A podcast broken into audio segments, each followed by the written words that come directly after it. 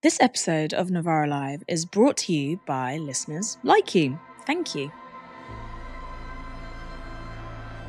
Welcome to Novara Live. I'm Michael Walker. I can't find the powder for my forehead, so I think I'm going to look quite clammy um, by the end of this show. It is quite warm in the studio.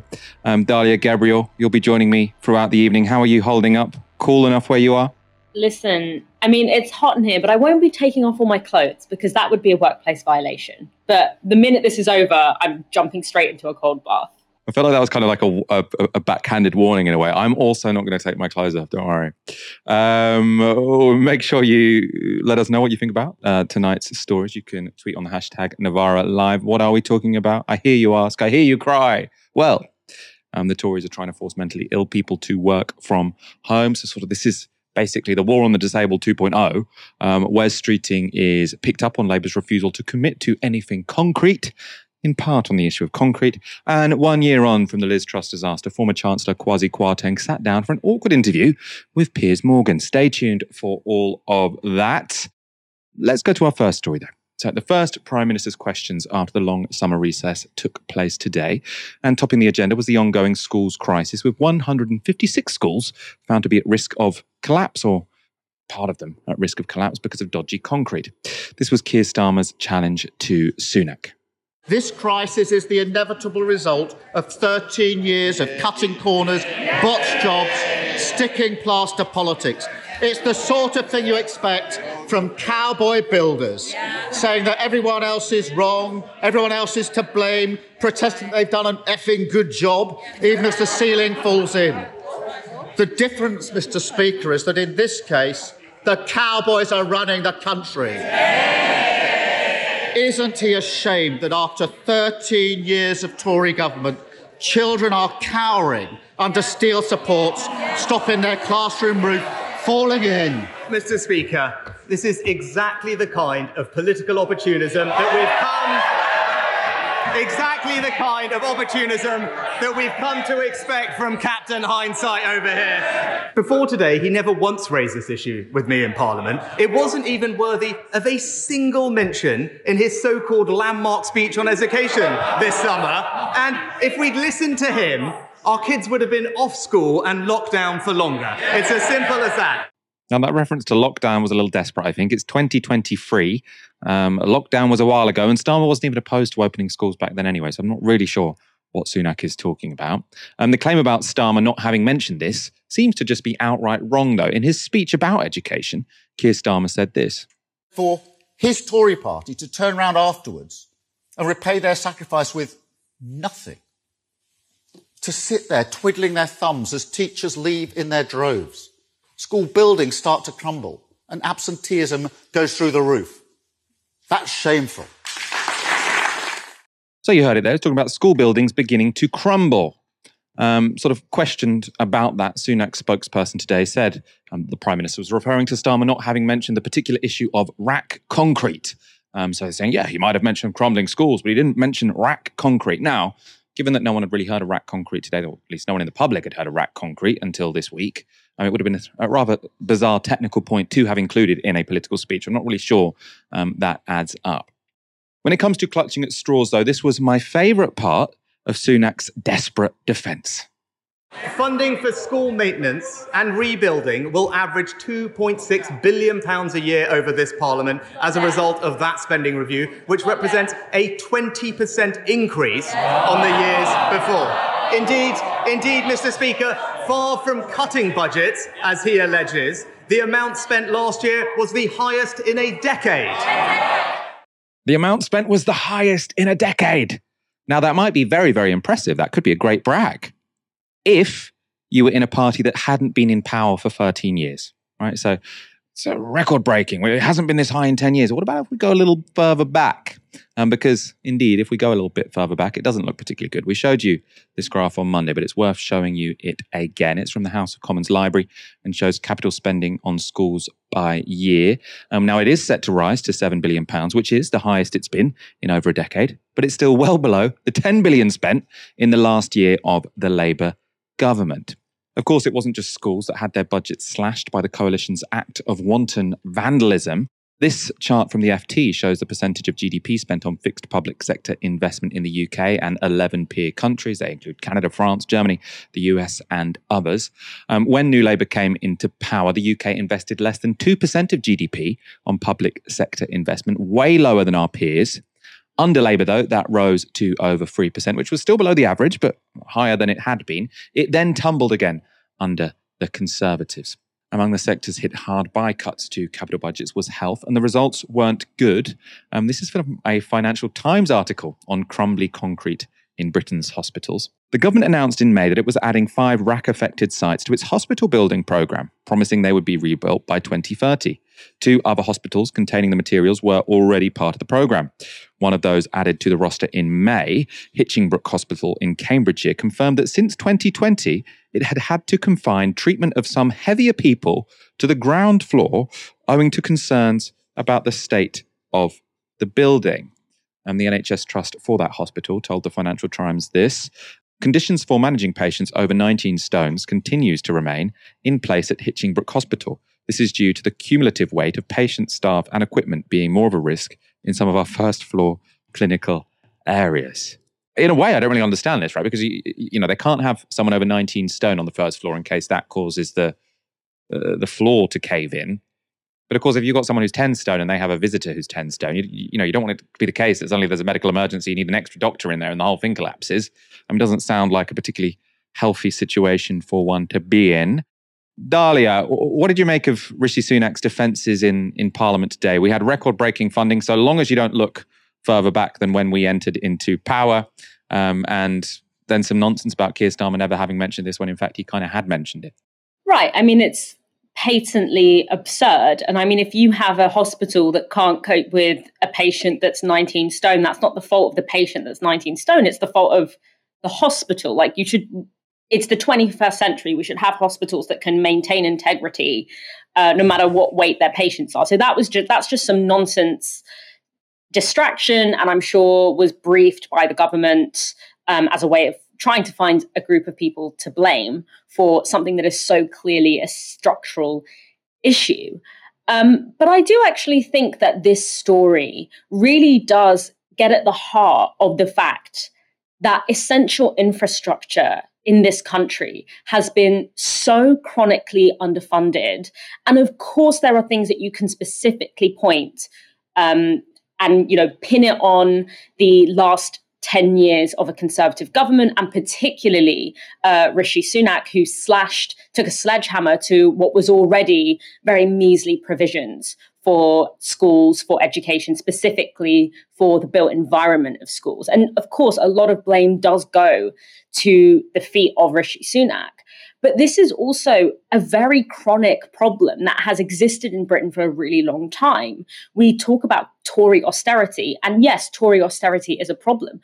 But this is also this kind of nickel and diming and cheaping out on infrastructure that is as essential as literally the building that your children go to school in has been going on for decades now.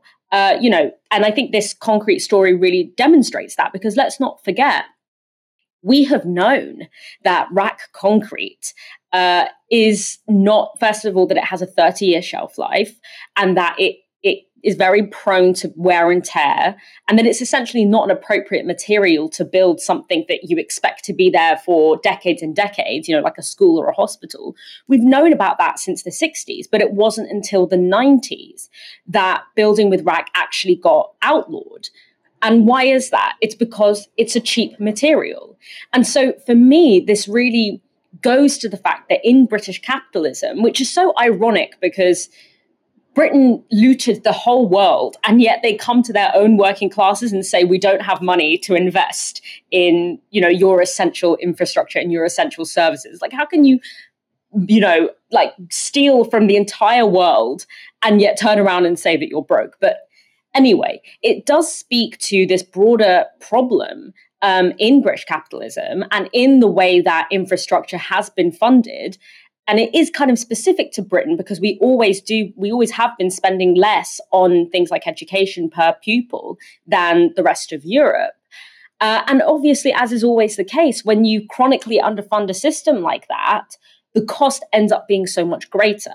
And whether that cost is in, you know, money, the money to clear up after a crisis, as we're seeing now, or in the case of things like Grenfell, the cost is in actual human lives. And so it's a deeply irrational system. And yet the reason it persists so much is because the people who are responsible for it, you know, the people who are CEOs of the companies that make flammable cladding, that make RAAC and sell it to governments under these big promises. The people in the treasury who commission these budgets uh, and, you know, consistently have, you know, regardless of government, have tied governments to this particular logic that things like hospitals and schools should be built as cheaply as possible, even if it's not safe.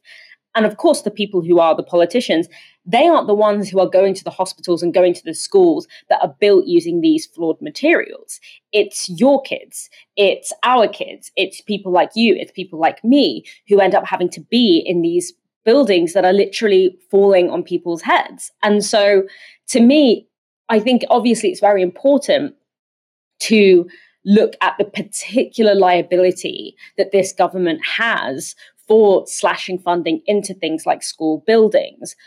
But actually, this has been a pretty consistent feature of capitalism, of the economy in this country over the past six or seven decades.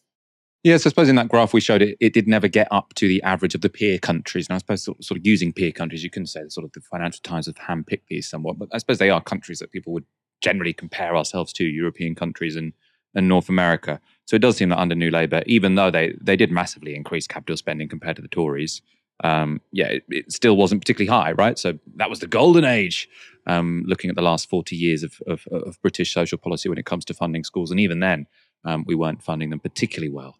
Maybe we need to tax the rich a little bit more. I think that's probably the answer there. Um, a stat I found today, which I found quite phenomenal more than a third, 38% of school buildings are past their estimated design lifespan. Now, that's according to the National Audit Office, obviously an, an official um, body, um, not sort of a campaigning group.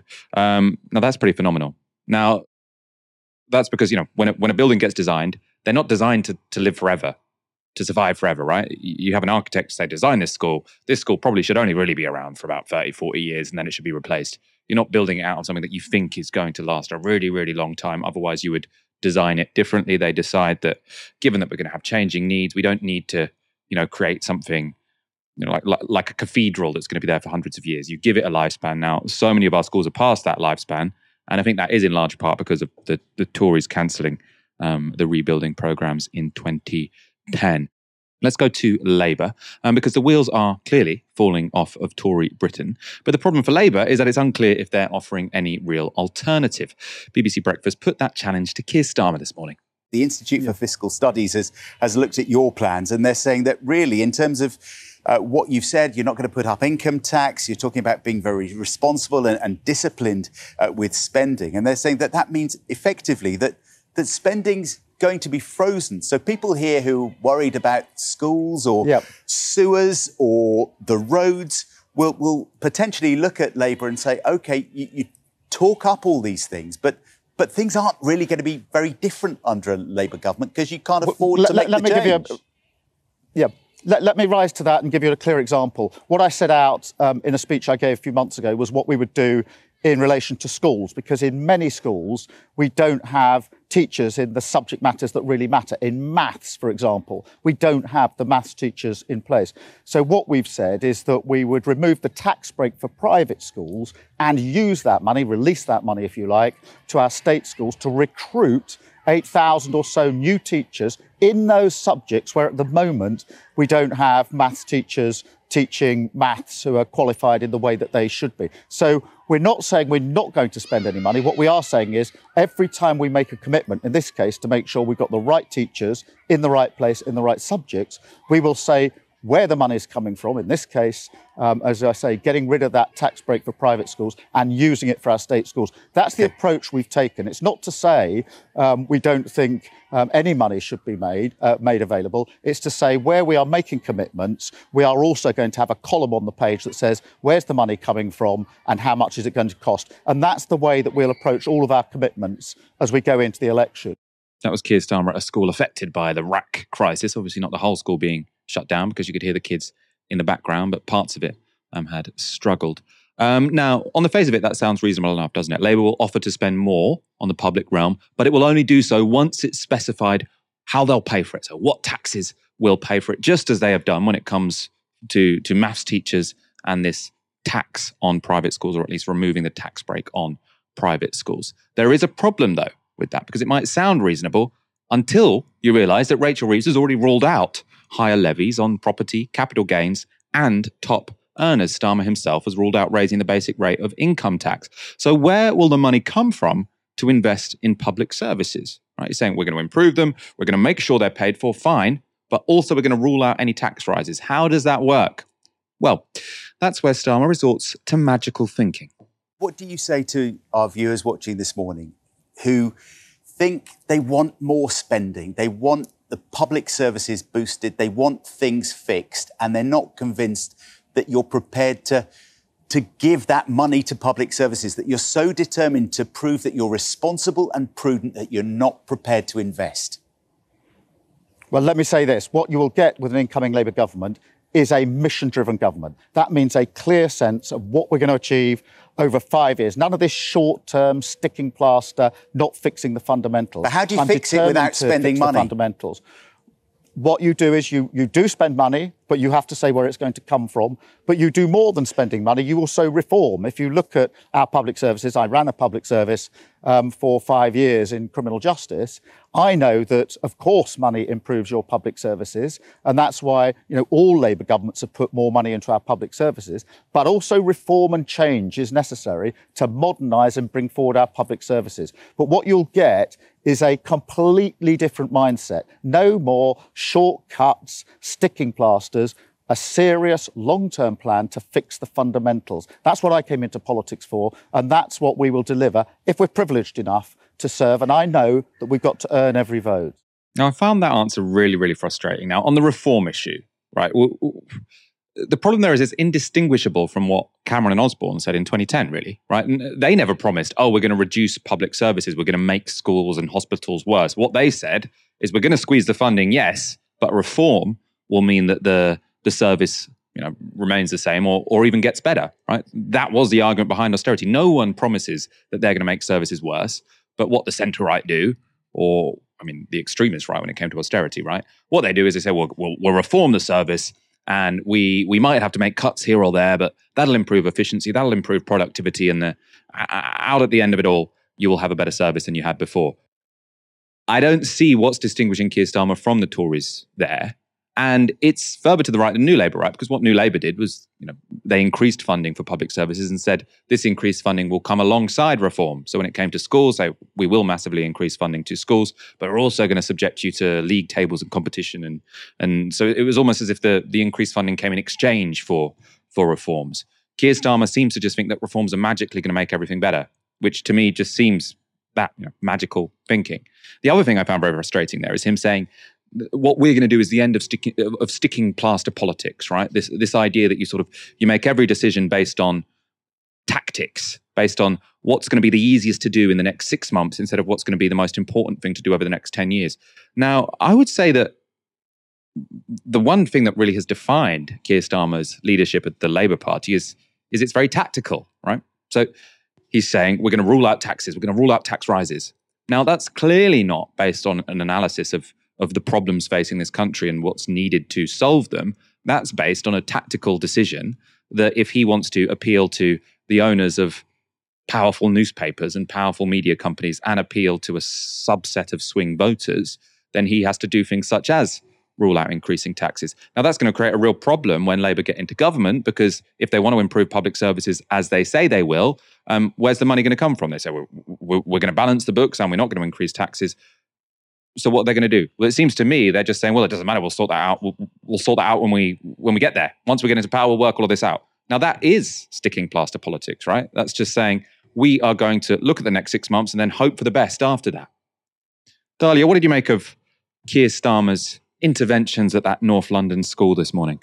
I think you're completely right, Michael. What really dawned on me watching that clip was we talk about Keir Starmer being a Blairite, right? I actually think to call Keir Starmer's Labour Blairite is actually to give them a lot of undeserved credit. And I say that as no fan of Blairism. I think Blairism laid the foundations for austerity, laid the foundations for a lot of the crises we see today. And that's not even getting to the disastrous foreign policy that has cost so many precious lives around the world. But when you look at the starting point of Blair in 1997, before he got into power, he was far to the left of Keir Starmer at his starting point. And when you take into account the fact that normally when a party gets into power, they go to the right, it means that I actually think to think that we're going to get Blairism, at least domestically, is actually being too optimistic which is saying a lot. And what I really see there, and I think you're totally right to say that to describe that we shouldn't describe uh, Starmer's Labour as Blairite, we should describe it as Cameron Osborne style politics. That is absolutely uh, correct. And the way that we see it is in the fact that he is articulating, despite it being a well proven economic fallacy, public purse politics, which is this idea that the national economy functions the same way as an individual household budget, which we know is complete nonsense. Particularly, I can't think of any more any scenario that is more nonsensical for show it for public purse politics than education. Education is about investing in the future of our country it's the exact kind of situation it's the exact kind of example to demonstrate that borrowing money that investing money and not penny pinching is actually what is necessary for a healthy economy and for an economy that socially and financially makes great returns. And so, this internalization of the terms of debate that Cameron and Osborne set, and to actually say, I'm going to out Cameron and Osborne, Cameron and Osborne, really shows how far away, even from Blairism, we've come. I suppose Keir Starmer will say, well, Tony Blair also said he wasn't going to raise taxes and, and was going to keep to Tory spending plans to some degree. I mean, the difference there was that we had very high growth. So it was relatively easy to at least pump some money towards public services while not increasing taxes. At the moment, we don't. Um, and of course, you know, Blair and Brown ultimately did raise, well, they, they, should have raised taxes a lot more than they did, but they did raise them somewhat. Um, does, I, I, suppose what I find very bizarre watching sort of Keir Starmer and Labour and all of these things is that they do seem to have a critique of austerity, right? They're saying what you did was made this very short term decision whereby you cut funding for capital improvements, and what that has done is increase costs in the long term. So good, good analysis, fine. And so what are you going to do? Well, we're going to uh, pr- sort of constrain ourselves, restrain ourselves with the exact same bizarre rules, not bizarre, but you know, wrong faulty rules that the Conservatives did back in the 2010s and say the thing that we cannot possibly compromise on is fiscal conservatism. We can compromise on everything else. Now, what's that going to do? In the long term, it will increase costs. You know, I hope Labour are going to go back on all of this and they'll get into power and they'll borrow a lot more than they said they'd borrow and they'll tax more than they said they'll tax and that they can invest in these things. So maybe, you know, the best case scenario is that they're not being honest with us um, which I suppose is what the Labour right fought during the leadership election. So could be the case. Um, probably we shouldn't hold out too much hope. Um, it'll be interesting to see. Let's go on to our next story. We are going to come back to Labour in a moment um, in the form of an answer from Wes Streeting. Um, he's sort of being challenged on Channel 4 News about if whether or not Labour are any different to the Tories. For now, though, the Tories are planning to change the benefits system, making it harder for some people with disabilities to get benefits unless they're also looking for work. This was how Work and Pension Secretary Mel Stride announced the changes in the Commons. There remain over 2.5 million people who are inactive because of long term sickness and disability. Yet we know that one in five people on incapacity benefits who are currently not expected to prepare for work want to work in the future if the right job and support were available. And the proportion of people going through a work capability assessment who are being given the highest level of award and deemed to have no work related requirements at all has risen from 21% in 2011 to 65% last year. Madam Deputy Speaker, this situation is excluding significant numbers of people from receiving employment support to help them move closer to work opportunities. It is holding back the labour market and the economy, but perhaps most important of all, it is holding back human potential. And I want to ensure that everybody who can benefits from all the opportunities that work brings, not just the financial security, but all the physical and mental health benefits too. So Stride wants to push through changes to the work capability assessment. Now, that's the test um, that determines the level of benefits someone with a long term illness or disability may receive. The FT reports this. The government argues that a post coronavirus pandemic embrace of remote working and other forms of workplace flexibility means that many people who would previously have been able to hold down a job could now work from home or for an employer who accommodated their needs. Under the proposals published for consultation, people who struggled with mobility, social engagement, or bowel and bladder control could in future be expected to look for work. Stride also wants to make it harder for those at risk of suicide or physical harm to claim incapacity benefits. Now, the so called safety net rules exempt people from work search requirements if there is, quote, substantial risk to mental or physical health. Now, Stride wants to get rid of that. Now, of course, he's not saying this is, this is to punish um, people who are suffering from mental health problems or punish the disabled. He's saying, um, this is doing them a favor. This will, will help them, potentially even help them improve their mental health if it gets them back into work. He says they'll be better served by returning to work. But of course, we have heard this all before. Between 2011 and 2015, the Cameron government oversaw large scale cuts to the welfare payments for the sick and disabled. Here's how Cameron described people on benefits in 2012. They came to the House of Commons and said they were going to back a welfare cap, but when it came to the crunch, they opposed a welfare cap. And he's absolutely right. It shows who is on the side of those who work hard, who want to do the best for their families and for their country and for their community, and who thinks that actually you should be better off on benefits. We back the workers, they back the shirkers.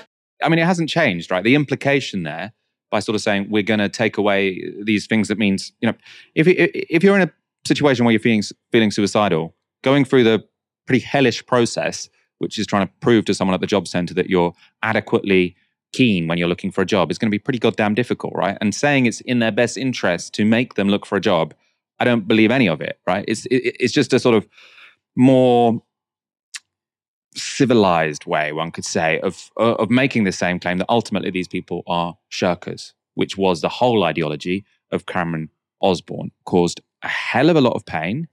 Um, of course, part of those cuts involved moving people from the disability living allowance to personal independence payments. You might have heard of them referred to as PIP. Now, that involved mass reassessment of people with long term conditions, with many missing out or receiving reduced payments. Now, an ITV report from last year showed how the effects of that policy are still being felt. Carol has eight conditions that leave her in continuous pain. Every bit of standing, walking, bending hurts. The brown envelope was meant to bring financial support, but instead her claim for the disability benefit, personal independence payment, known as PIP, was turned down. Bella, come here. She does qualify for this assistance dog, Bella, who can help empty the washing machine. Phone, find it. Where's phone? And fetch her phone. But when it came to that PIP assessment, it's an absolutely traumatizing experience. It feels as if you're there to be accused of lying almost. And any little thing that you can achieve seems to be held against you. The fact that I'm wearing a nice dress, that counts against me. And often you meet an assessor who knows nothing about your medical conditions. There were clear parallels for Arabella, who had to be supported financially by her daughter, then 16, when autism, PTSD, and suicidal thoughts left her unable to work. But when she tried to qualify for PIP, that assessment must have been one of the most traumatic events of my life. We were welcomed by someone who posed as a receptionist, who then watched us in the waiting room for 20 minutes and then introduced herself as actually she was the assessor and she'd been assessing us. Now that is like an undercover assessor, essentially. So you've got someone with severe mental health difficulties, someone who's having a hard time enough already, know, potentially having a hard time trusting people. I imagine sort of a combination of, of, of mental health difficulties which were described there means that probably you, you might have a complicated relationship to those around you. Are people working against you, right? That might be your concern. Now you'll get you're sent into this situation where someone pretends to be a receptionist and then after 20 minutes outs themselves as the person assessing you and, you know, basically trying to catch you out as a liar essentially right? That, that's the job of these people. I mean you know i'm sure there are some good people in these jobs but the way it is structured is that the people doing these assessments are incentivized to try and get people off the benefit roll right? So the whole nature of the job is oh no we think you probably can walk far enough to get this job or now it's uh, we think that even though you're having severe mental health difficulties you could just work from home. I'm sure that will be fine just do a sort of call center job from your bedroom that'll cheer you up that seems to be the message here it does seem like we've learned pretty much nothing at all here, doesn't it? Well, when you look at the context that we're already starting from, the condition of getting access to support for people with disabilities, it's already unimaginably bad. 17,000 people, actually, since 2013, have died waiting to hear the outcome of their disability benefit application. And as outlined in that clip, often the process of applying for disability benefits it's invasive it's traumatic people are treated as if they're on trial for having a chronic illness uh, and so really it's it's it's um i couldn't imagine how much further it could go.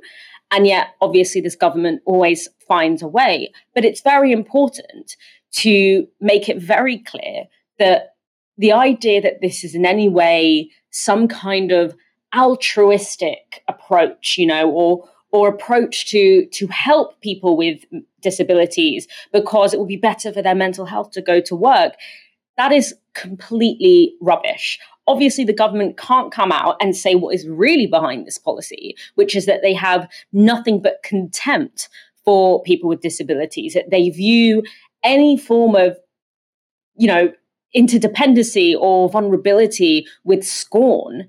They can't say that. So they have to come out with this narrative that somehow this is about putting people's people with disabilities, putting their interests at heart. And obviously, this all stems from a fundamental problem, which is that people don't believe people with disabilities whether it's in the office to try and you know apply for disability benefits or whether it's at the very high level of our government whether it's believing disabled people when they talk about their symptoms and what they can and can't do or whether it's about listening to disabled people when they talk about what they think they need because ultimately i should decide what is good for my mental health in collaboration with someone who is familiar with whatever it is I'm dealing with. I am the one who is best able to decide what is good for me, not this government that is using this as a very thin cover to essentially try and take what is what the, the few scraps that are remaining from our welfare state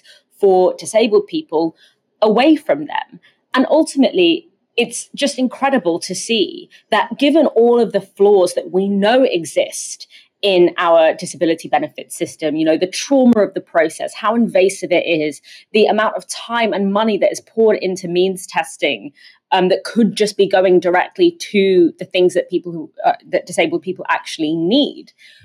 Any civilized country would be going in a different direction, in a completely opposite direction. They would be working to make the process more accessible, not more difficult. Because let's not forget, the government is actually taking pride in the fact that it is difficult to get disability benefits. And yet we are going in the exact opposite direction that any civilized country would be going in. And I think that's because this government is almost going out of its way to demonstrate to us. And I think this is partic- this slash and burn approach to our welfare state is particularly a problem because the Tories essentially know that they are probably not going to win the next election so they don't care how unpopular it, how, unpopular these policies might be, how inhumane, how cruel these policies may be. They are slashing and burning our welfare state to make sure that as little is, is left of it as possible by the time the Labour Party get into power, because they know the Labour Party probably won't rebuild it. Mainstream media in Britain isn't meant to keep us informed. It isn't about relaying facts or providing useful context. More often than not, it exists to serve the rich and the powerful. But we say, fuck that. You fund us, listeners like you who have chosen to back independent, truthful media. If you can, please consider donating one hour's wage per month or whatever you can afford at novaramedia.com forward slash support. We couldn't do this without you, so thank you. Let's go on to our next story. The Tories may have wrecked Britain, but it's unclear whether Labour are offering a proper alternative to our current woes. That was the challenge put to Wes Streeting by Krishnan Gurumurthy. See what you think of Streeting's answers. Even with our pretty low expectations of the Conservative Party, I don't think anyone would have expected them to be quite this chaotic, quite this re- reckless with the hmm. public finances, and to leave such a state, whether it's the worst crisis in the history of the NHS or classrooms literally falling in. So it's just competence, isn't it? That's what you're offering. It's you're not really offering a philosophy that's any different. And values. Of course, it's about values. And look at the sorts of choices that a Labour government would, would make to invest in the, in the education of the majority of children in this country, better teaching. We will tax private schools fairly. So would you in, rebuild the schools? In, oh, well, I mean, you know, would you bring back building schools for the future? Well, of course, and... with these schools that have the uh, the, the, the, the, the RAAC concrete problem, of course we're going to have to pick up the pieces not, not just those, and pick, up, I mean, you, pick the, up the bill. There was a programme of rebuilding schools, and the, the government had to to park it and, and, and cancel it. Well, they Would didn't Labour have bring to. it back? Well, they didn't have well, to. It's, a, it's a, really to, good yeah. example, though, isn't it, of the difference between Labour values and Conservative values. Scrapping a school building programme that leaves us with a bigger problem and a bigger bill at the end of 13 years of Conservative government. Contrast that with the last Labour government, mm. where capital investment in schools was at record levels, and we were we, we were working through build, rebuilding literally every school in this country. So don't tell me there isn't a difference between pledges. Labour and the Conservatives. Well, the, the point is, you say all of that, but then when we say, well, yeah, okay, so are you going to bring back new schools, a new schools program? You're unable to promise it because Rachel Reeves will tell you to but, but Shut hang, up. On, hang on a second. This, Um, is, this is a good example where, for example, so on schools, it's a really good example. We don't even know what the scale of the problem or the size of the bill will be just for the RAAC schools. And Yeah, we're so what- going so into and we're going into the is the election. We're going into the election with a fully costed, fully funded manifesto. We're working through. Bridget Phillipson has been doggedly trying to get the, the figures and the crucially the size of the bill out of the government, so then she can make wider choices about the education capital. Lots of points that we've heard from Labour front benches for a while now. I think one thing that really frustrated me here, and it's something which we have heard from from many Labour front benches recently, is this idea that they can't commit to anything. You know, they can't commit to a school re- rebuilding program because they don't yet know the cost. And until they know the cost, it would be irresponsible to promise anything. Now, again, that could be a reasonable thing to say if you were consistent, right? So it would also be consistent if when Labour asked, will you increase taxes on the rich? They say, well, we don't know quite how how much fixing we need to do of, of, Britain's schools. We don't know how many hospitals need to be rebuilt. It would be incredibly irresponsible of us to rule out tax rises on the wealthy, precisely the people who could afford to fix these things. But Labour have not done that, right? Labour is saying, oh, well, we don't we haven't yet done the sums to work out whether we can pay to improve anyone's lives but we have done enough sums that we can rule out increasing taxes on the on the wealthy and, and to me that seems odd. You know it seems like uh, they're trying to paint this as a technocratic answer. We will work this out once all the information is in front of us and we can do these sums. Why does that apply only to spending on public services but not apply to you know the other side of the equation which is taxes to pay for public services. Why do we never hear a Labour politician say, well, it would be deeply irresponsible for us to say we couldn't possibly increase taxes on the wealthy or we couldn't possibly introduce a wealth tax because we don't know quite how bad an economy we're going to inherit. But they never say that. They can rule that they're, they're perfectly happy to say, we don't really know what we're doing, but we're very willing to rule out wealth taxes, but they are not willing to rule out letting our schools continue to crumble. I suppose I should say, Wes Streeting has said that the whole concrete issue, they will have to to to, to fix that because the immediate safety um, of schools is is something which cannot be compromised upon. But again, that's really falling into precisely the argument which, or precisely the sort of way of thinking which Wes Streeting was arguing against there. He says, you know, the short term idea, what do governments always do when they cut funding, right? They don't cut current spending necessarily because people will notice that immediately. The first thing they will always cut is capital spending because they think, well, that's going to be someone else's problem. And it seems to me that Wes Streeting is essentially saying a similar thing here, which is, oh, of course, we'll have to pay for the immediate problems, but we can't promise to invest in the future. Labour is not even claiming to sell, you know, this idea that we will fundamentally improve your life. You know, it's their their sell is not that we will invest in the things that really matter to you, you know, healthcare, education, housing. That's not their sell. Their sell is essentially that we will put the managed back into managed decline. And that's what I always get from seeing the Labour front bench speaking is this sense that there is an inevitable acceptance uh, that Britain doesn't have a welfare state anymore. It won't have a functioning welfare state. Uh, that the state is only going to exist in order to create the conditions for the super wealthy to get returns on their investments, whether it's you know through ha- our housing system or through whatever private contractors are going to pick up the scraps and are already picking up the scraps of our NHS. That that the role of government is to grease the wheels for that and to be punitive. So to you know invest in police, to invest in war, to invest in any part of the state that is about punishing people. That's the kind of reality that we exist in. And it feels like Labour has just conceded that completely. One thing that struck me there was Krishnan Gurumurthy, who, you know, did put really good questions to Wes Streeting there. He sort of said, oh, but you know, Labour is saying that the Conservatives are a problem and they're, they're pointing out all these problems, but they're not making any pledges on what they're going to do. And it just struck me there that even if Labour were making pledges, the problem is that even those pledges are not worth the paper they're written on. And so, really, where do we go from here when it's like, if you say you're going to do something, we don't have a reason to believe you. But so then the other alternative is that you just don't promise anything at all.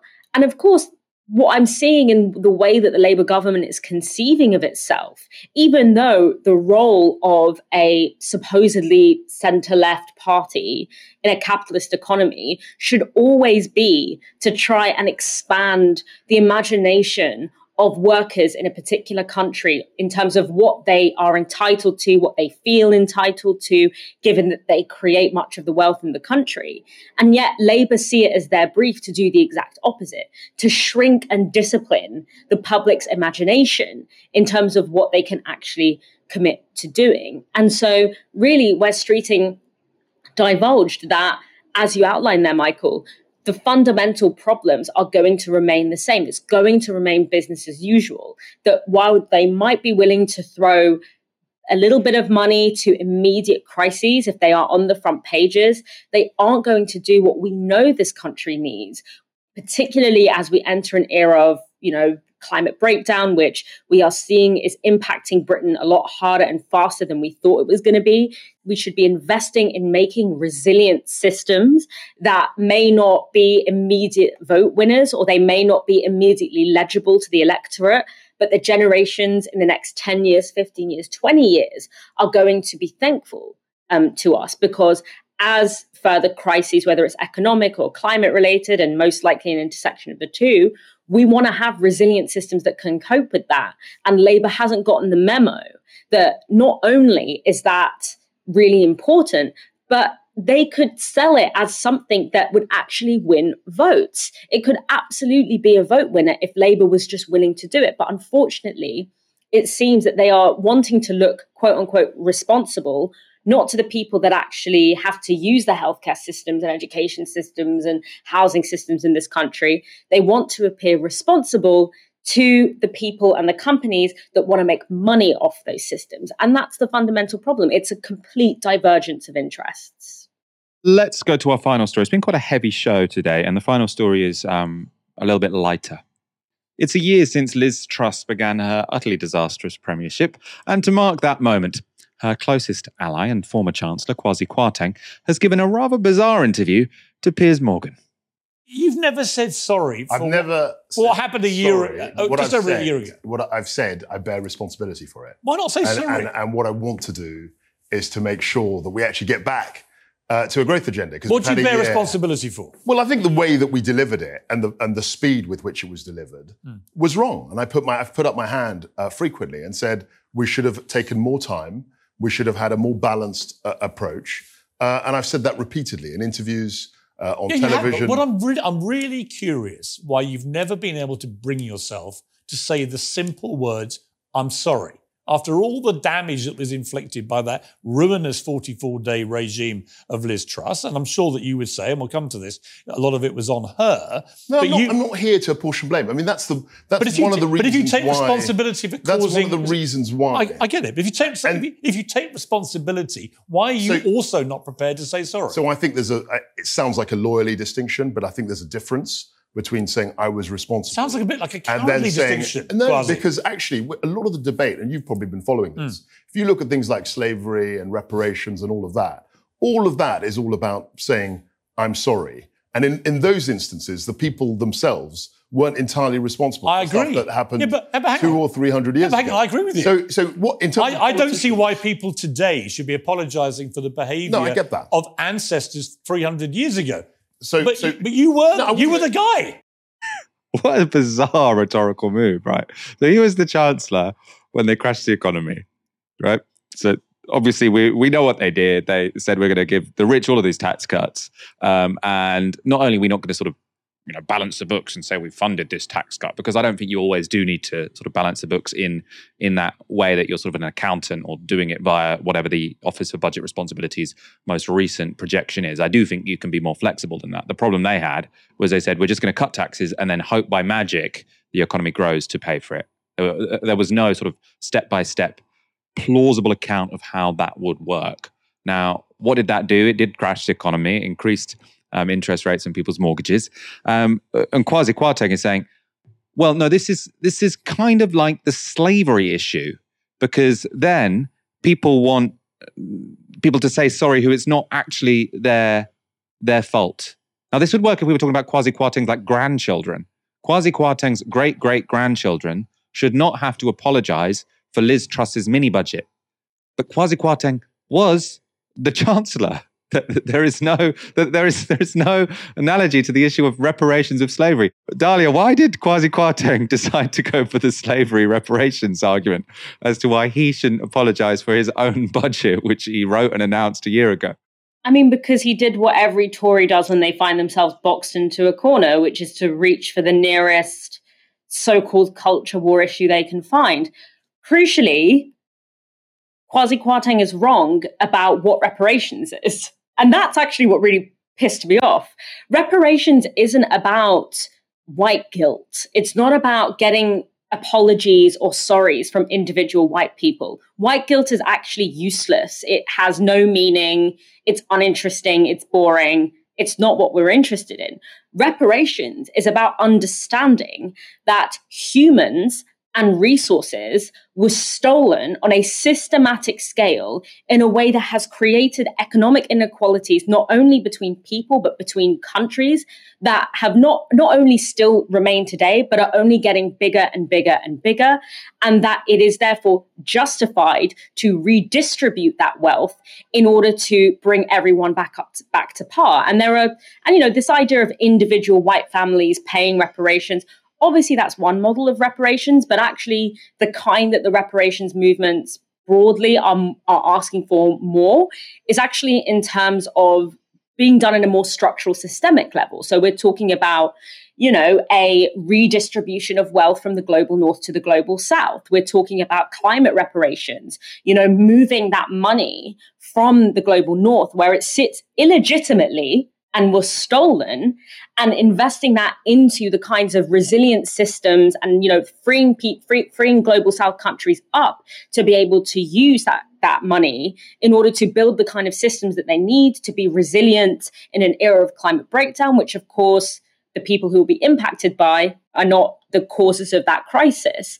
And so even the, the, reparations metaphor, as he says it, is completely wrong because it's not about saying sorry. Your sorry is useless. Your sorry isn't going to pay my rent or put food on my table or do any of that nonsense. If we're talking about, you know, colonialism in my case, but also chattel slavery.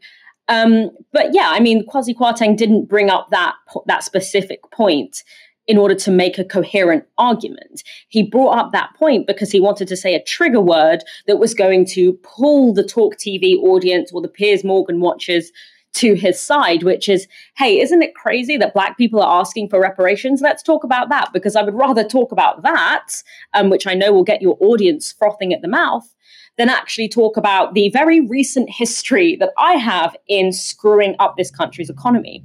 But I actually have a weirdly unexpected, not defense, but kind of caveat to Kwasi Kwarteng's point with, that he shouldn't take um, sole responsibility or solely apologize for what happened under the Liz Truss government. Because actually, that budget was not just a product of Kwasi Kwarteng and Liz Truss, it was a product of a whole ecosystem, more concretely fronted by the Institute of Economic Affairs, but a whole range of institutions that have kind of gotten off scot free for you know heavily lobbying and pushing someone like a Kwasi Kwarteng or a Liz Truss who are gullible enough to take it to create such a crisis in this country. So they really should be getting as much, if not more, smoke um, than Kwasi Kwarteng and Liz Truss. And because they're kind of faceless, whilst Kwasi Kwarteng is getting asked questions, the IEA is still being taken seriously as an actual legitimate economic think tank. Let's take a look at Kwasi Kwarteng expanding um, on why he shouldn't be held responsible. I was not the sole agent of what happened. Why, okay? what I can't was get my head sole agent. Why are you happened. so And desperate? what I'm trying to say. Why are you so desperate not because, to apologise? Because, because what will happen is if I say, oh, you know, I'm sorry. well, then uh, Gillian's got to say, everyone's got to apologise for. Never mind anybody time. else. No, that's important. And I just think that it's very easy to get politicians who are uh, ultimately responsible for things to try and say, okay, I'm sorry. when this, I'm sorry politicians screw up badly and it impacts on millions of people's lives, I think that it is So- incumbent on so them look- not only to take responsibility but to So, apologise. so, so I've taken responsibility. I accept that the implementation. Be not sorry. I still think the strategy was the right. You're not sorry for the we'll- and I think implementation. we'll- And I think we'll come. But you're we'll not sorry for the implementation. And, and I think we'll come round to. Do you not find it a bit ridiculous? That No, no, I don't. Because because look, we're playing a game here. We're not playing I'm- a game. I'm- It's not I'm a game saying- to the millions of I'm people. saying It's not a game to the people whose lives were affected. I was saying that I was uh, completely responsible. Uh, not completely responsible, but I was involved in those decisions. I was saying that I was completely responsible. No, I wasn't completely responsible. Uh, You know, th- th- there's a lot of strange things going on with Kwasi Kwarteng's arguments in this interview. But I think the idea that unless you are the sole person who is responsible for something, you should not apologize is also quite a strange notion, right? I'm not going to apologize for anything unless I did it entirely on my own. So if you're sort of part of a gang which robs a bank, say, well, I'm not going to say sorry because it wasn't just me that robbed the bank. Well, maybe all three of you should say sorry, right? If you're in a gang of three and you rob a bank and you say, well, do you want to say, you know, you stand up in court, do you want to apologize for robbing the bank? You caused a lot of trauma to the the staff there, to the to the attendants, you know, to the tellers. Um, and, and then you say, well, I'm not going to apologize. Make the other guy apologize. Make my gang member over there apologize. The judge is not going to look well on that. The judge is going to say, "Well, if you were part of the if you were part of the whole robbery conspiracy, you should probably say sorry." You, you can't just say, "Well, don't look at me. Look at the other guys." Right? Also, this wasn't just he wasn't just any old member of the gang that crashed the economy. He was the chancellor. Right? It's, it's the you know other than the prime minister, it's the most important job when it comes to determining the economic strategy. It was him who stood up and delivered the mini budget. And now he's saying, well, I know I read out the mini budget and I know I was responsible for the mini budget, but there was some civil servants involved and there was some other ministers involved. Why do you want me to apologize? I'm only in part responsible, so I'm definitely not going to say sorry. Like you are a very small child, it seems. You know, this is this is the kind of this is a, a, a moral lesson that I feel like one should have to teach like a five year old, not a, a former chancellor. Um, in his defense, Kwasi Kwarteng did push back successfully on at least one point. Were you the shortest living chancellor in history? Well, actually, Iain Macleod was, but that's a different. right, so you're the second shortest living But- but chancellor. what- hang what- on, hang on. Okay. Shortest living chancellor in history. She was one of the shortest The shortest, prime, the yeah. shortest prime minister. 44 days of That's right. mayhem, right? She couldn't even outlast a lettuce. Now, Kwasi Kwarteng is absolutely right. Liz Truss was the shortest serving prime minister, but he was only the second shortest serving chancellor. So, in a way, he did better than Liz Truss. Um, what he didn't mention is that the reason the other guy's tenure ended after just 30 days is because he died of a sudden heart attack in office. So it's Kwasi Kwarteng. No, I wasn't the shortest serving chancellor. I was the second shortest serving chancellor. Well, what happened to the other one? He didn't do a disastrous mini budget. He died. A surprise heart attack in 1970. Um, Dalia, if your only claim to success is that you lasted longer in the position of chancellor than the guy who died of a sudden heart attack. I mean, w- what does that say about your record? I mean, I guess it's what helped him go to sleep at night. I guess it is. A, it's a, you know when the your other person didn't outlast the lettuce. You know the fact that you outlasted a human being. You know probably feels like a pretty good, pretty good badge for you. But you know, I mean, where where is the politics of personal responsibility, Kwasi? What about you know taking pulling yourself up by the bootstraps and taking responsibility for your actions, or is that just reserved for you know people with disabilities trying to get some benefits uh, so that they can you know live a dignified life? very entertaining. You might have crashed the economy, but he's still giving us fantastic content to show on this program. because if, if we're looking for examples of elites who are out of touch and completely away with the fairies, Kwasi Kwarteng and Liz Truss, they, they cannot be beaten. Um, Dalia, thank you so much for joining me tonight. Thanks for having me, Michael. And thank you everyone for watching this evening. We'll be back tomorrow from 6 p.m. For now, you've been watching Novara Media. Good night. This broadcast is brought to you by Novara Media. Go to novaramedia.com slash support.